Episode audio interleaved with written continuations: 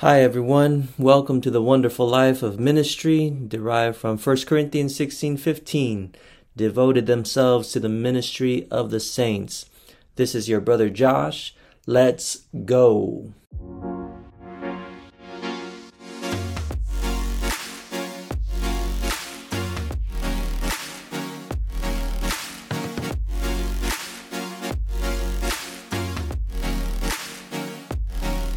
I'm calling today's episode Prosper in Prison.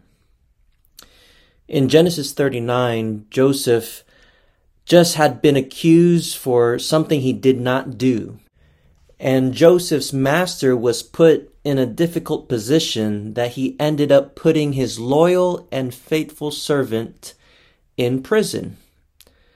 Beginning in verse 20 of Genesis 39, it says, then Joseph's master took him and put him into prison, a place where the king's prisoners were confined, and he was there in the prison. Not the best place to be in. But the Lord was with Joseph and showed him mercy, and he gave him favor in the sight of the keeper of the prison and the keeper of the prison committed to Joseph's hand all the prisoners who were in the prison. Whatever they did there, it was Joseph's doing. The keeper of the prison did not look into anything that was under Joseph's authority, because the Lord was with him. And whatever he did, the Lord made him prosper in the context of ministry, there will be times that ministry can feel like a prison. But I will say this up front you can prosper anywhere, even in prison. And I know that to be true because of the life of this faithful servant through the life and example of Joseph. Location does not determine prosperity the Lord does. And we will see what Joseph did to defy the odds. First of all, Joseph embraced it wholeheartedly. Verse 22, it says, And the keeper of Genesis 39, the keeper of the prison, committed to Joseph's hand all the prisoners who were in the prison. Whatever they did there, it was Joseph's doing. You see, we complain when our boss gives us any work, but for Joseph, he took it all. Many times we stop embracing the ministry because of the imperfections, the negativity, the difficulty in ministry, and even location. But I will say again, location does not determine prosperity. The Lord does. Hear me out and this is to be true. There are many people who would not do ministry in certain places of the world. And I'm not saying others are more spiritual than others because of the depravity of one's location, but hear me out. If God calls you to a location that seems impossible and you obey God's leadership, you actually allow God to do insurmountable things that would blow your mind. I want to remind you and every leader about your embrace. Are you embracing your task? If not, embrace your task again. Joseph was not picky. He took it all. I'm not saying we do everything, but what I am saying is this whatever you do, do it all for the glory of God.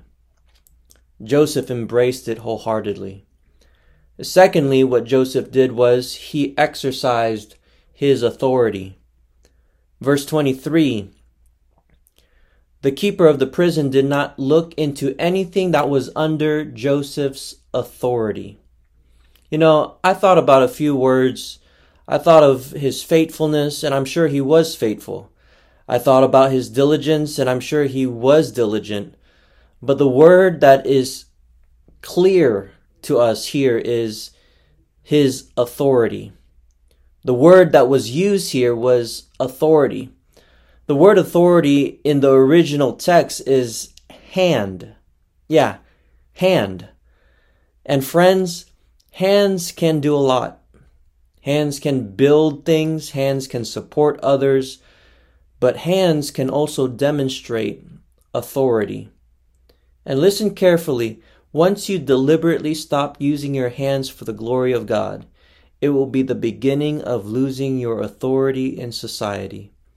Never stop using your hands for His kingdom's work.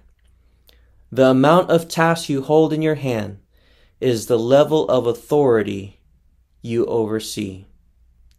Joseph wielded his authority, but unfortunately, many saints yield their God given authority. And I want to encourage everyone never let the enemy tempt you to yield it, but I encourage you to wield it till God says you're done. After he embraced his role and exercised his authority, Joseph experienced prosperity. I personally had trouble with this thought because I've never been in prison. And I say that with all due respect. But how do you prosper in prison? Like, how? Do you gain more prisoners? Is that what prosperity looks like? You know, I wish I can tell you what he prospered in, but according to the Bible, the Lord prospered him. You just have to accept that fact.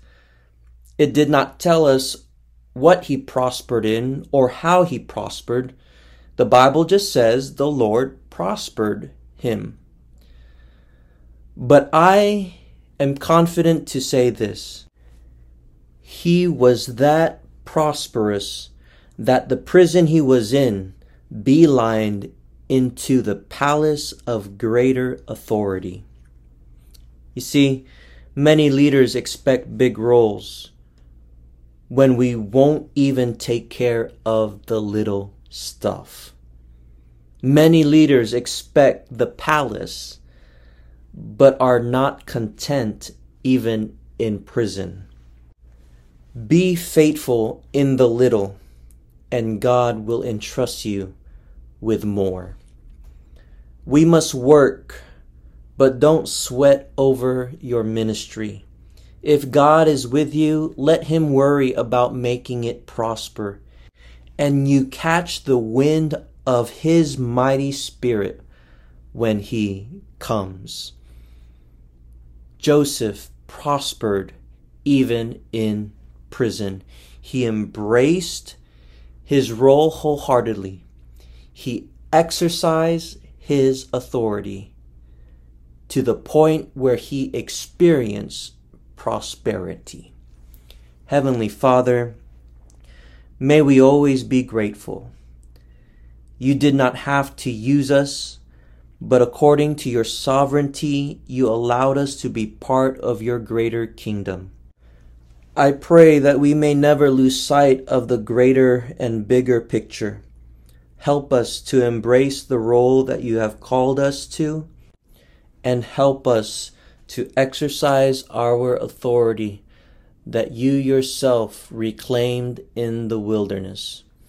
Be honored and glorified. We are your servants. In Jesus' name, amen.